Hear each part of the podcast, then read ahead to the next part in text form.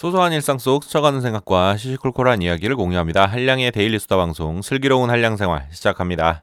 안녕하세요. 반갑습니다. 슬기로운 한량 생활 진행자 한량입니다. 오늘은 여행에 대한 이야기 해보겠습니다. 지난주 저는 강릉을 다녀왔습니다. 나름 만족스러운 여행이었습니다. 그리고 요즘은 이런 소소한 국내 여행에 관심이 좀 많아졌는데요. 해외여행의 특별함보다 국내 여행에서만 느낄 수 있는 그 소소한 즐거움과 편안함이 좀 더 좋아졌습니다. 나이 먹어서 그럴까요? 아무튼 그래서 좀 궁금한 점이 생겼습니다. 국내 여행지에 대한 다른 사람들의 선호도와 만족도는 어떨까 하는 궁금증 말이죠. 그래서 오늘은 다양한 측면에서 살펴보는 국내 여행지 선호도에 대한 이야기 해보겠습니다. 국내 여행지 선호도 첫 번째는 만족도에 따른 선호도입니다. 컨슈머 인사이트의 연례 여름 휴가 여행 만족도 조사에 따르면 올해 처음으로 부산이 국내 여행지 만족도 1위를 차지했습니다. 반면에 국내 여름 여행의 성지로 지난 7년간 1위 자리를 굳건히 지켜오던 제주는 단번에 4위로 그 순위가 밀려나는데요. 여행 만족도 점수에서 부산은 1000점 만점에 736점을 받아서 1위에 올랐고 특히 먹거리 부문에서 1위를 차지해 관심을 끌었습니다. 부산에 이어 강원도가 735점을 받아서 단 1점 차이로 2위에 올랐는데요. 강원도는 휴식과 볼거리 등 여행 자원 만족도 점수가 특히 높았습니다. 3위는 작년에 7위를 기록했던 전라남도였고요. 4위는 제주도로 만족도 점수가 1000점 만점에 723점이었습니다. 이는 작년 대비 34점이나 떨어진 점수인데요. 국내 여행지 중에서는 만족도 점수가 가장 크게 하락한 지역이 제주였습니다. 제주 여행의 만족도를 떨어뜨리는 가장 큰 요인은 역시 고물가 논란인데요. 지난 5월 통계청이 발표한 제주 지역 외식 물가는 전년 동기 대비 7.3% 상승했습니다. 구체적으로 살펴보면 갈비탕이 16.8%, 생선회가 10.4%, 칼국수가 14.3%로 현지 대표 먹거리 가격이 크게 상승하면서 전국 평균 외식 물가를 크게 웃돌았는데요. 이에 제주 관광객 소비 지출도 자연스럽게 늘어났습니다. 제주관광공사는 제주 지역을 찾는 관광객 1인당 평균 소비 지출이 3년 사이 43.3%나 급증해서 66만 1,371원으로 집계했는데요. 식을 줄 모르는 제주도의 고물가 행진에 여행객들은 비슷한 비용이면 차라리 해외여행이 더 낫겠다고 이야기를 많이 합니다. 반면 강원도 관광객 1인당 평균 지출 비용은 연평균 22만 원이었는데요. 제주도와 비교했을 때 무려 3분의 1 수준이었던 것이죠.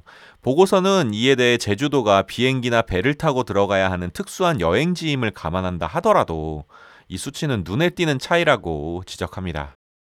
국내 여행지 선호도 두 번째는 숙박 여부에 따른 선호도입니다. 문화체육관광부 한국문화관광연구원의 2022년 국민여행조사 보고서에 따르면 우리 국민들은 숙박여행 여행지로 강원을 당일치기 여행지로 경기를 선호한 것으로 나타났습니다. 먼저 숙박 여행에 대한 선호도를 구체적으로 살펴보면 이렇습니다. 숙박 여행 선호도는 강원이 20.8%로 가장 높았고 제주가 13.4%, 전남과 경남이 각각 10.2%로 그 뒤를 이었습니다.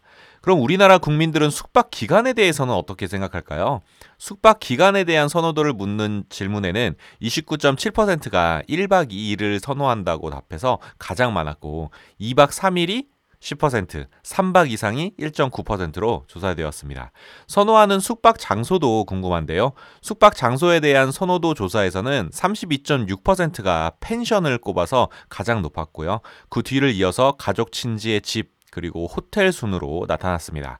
그리고 숙박 여행은 대부분 주말을 이용하는 것으로 나타났는데요. 응답자의 59.5%가 주말을 이용해 숙박 여행을 떠난다고 했고 평일이 26.1%, 명절 연휴가 7.5%였습니다. 그럼 여행은 주로 누구와 함께 떠나는 걸까요?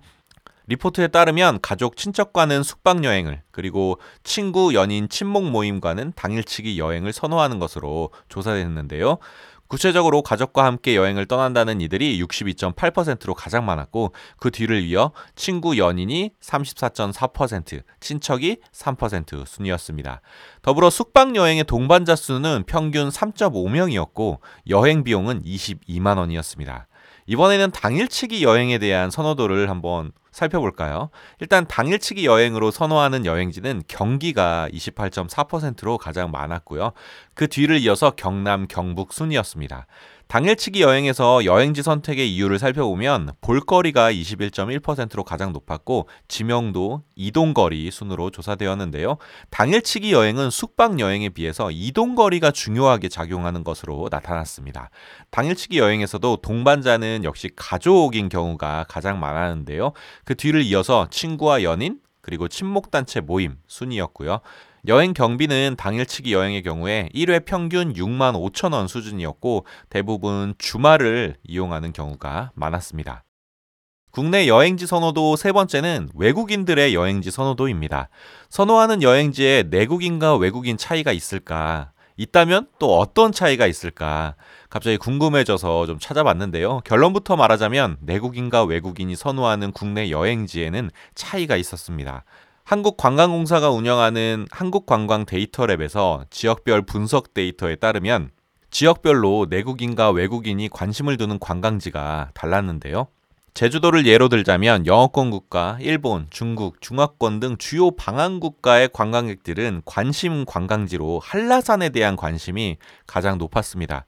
반면에 내국인들의 관심 관광지 순위에서는 이 한라산이 아예 없었는데요. 흥미로운 점은 일본인 관광객의 경우에는 내국인에게도 생소한 약천사라는 절에 대한 관심이 높았습니다. 참고로 서귀포에 자리한 이 약천사는 동양 최대 크기의 법당을 가진 절이라고 하네요. 앞서 언급했던 국내 여행지 만족도 1위를 차지한 부산의 경우에는 감천 문화마을이 외국인 관광객들의 관심을 훨씬 더 많이 받았는데요. 감천 문화마을은 6.25 피난민들의 힘겨운 삶의 터전으로서 낙후된 달동네였는데 현재는 미로처럼 연결된 골목을 따라서 파스텔톤의 집들이 아름답게 펼쳐져 있는 마을이라고 합니다. 그럼 외국인들은 그 출신 국가에 따라서 선호하는 여행지가 달라질까요? 실제로 외국인들의 한국 여행에 대한 관심이 늘어나면서 국가별로 이 미묘한 관심사의 차이가 보여졌는데요. SNS상에 한국 여행 관련 해시태그를 살펴보면 중국인들은 미식에 대한 관심이 매우 높았습니다. 중국인들에게서 가장 많이 언급된 해시태그 1위는 맛집 탐방이었고요.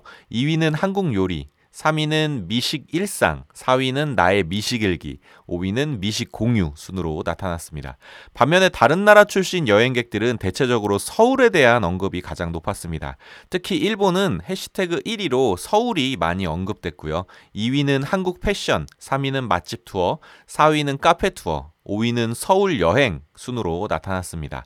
태국, 베트남 등 주요 동남아 국가와 프랑스 등 유럽에서도 1위는 서울이었습니다. 자, 오늘은 다양한 관점에서 국내 여행지 선호도에 대한 이야기를 해보았는데요. 애청자 여러분들은 국내 여행 어떻게 생각하시나요? 저처럼 뚜벅이에게는 차라리 해외여행이 낫지 않냐고 말씀하시는 분들도 계시는데요. 요즘 저는 오히려 가까운 주변으로 산책 나가듯이 가볍게 떠나는 여행을 더 즐겁게 느끼고 있습니다. 뭔가 일상이 여행 같고 여행이 일상 같은 그런 여유로운 시간들의 매력을 알게 된 것이죠. 그리고 저는 평소에 걷는 여행을 좋아하는데 마음 가는 대로 풍경 따라 이리저리 돌아다니는 그 방랑자 같은 여행에 대한 로망이 있거든요. 그런 점에서 국내 여행은 이렇게 정처 없이 돌아다녀도 길을 잃거나 미아가 될 걱정이 없어서 마음 편한 여행을 즐길 수 있다는 게 장점인 것 같습니다. 저는 개인적으로 지하철역 주변 여행지들을 좋아하는데요. 그러다 보니까 경기도 위주로 좀 많이 돌아다니고 있는 것 같습니다. 애청자 여러분들은 어떠신가요? 여러분들이 좋아하고 또 자주 찾는 국내 여행지는 어디입니까? 여러분들이 선호하는 여행지도 댓글로 많이 공유해 주시면 좋겠습니다. 마지막으로 구독과 좋아요 한 번씩 꾹꾹 눌러 주시고요. 오늘 제가 준비한 이야기는 여기까지입니다. 들어주셔서 감사합니다. 다음에 만나요. 안녕. 뿅!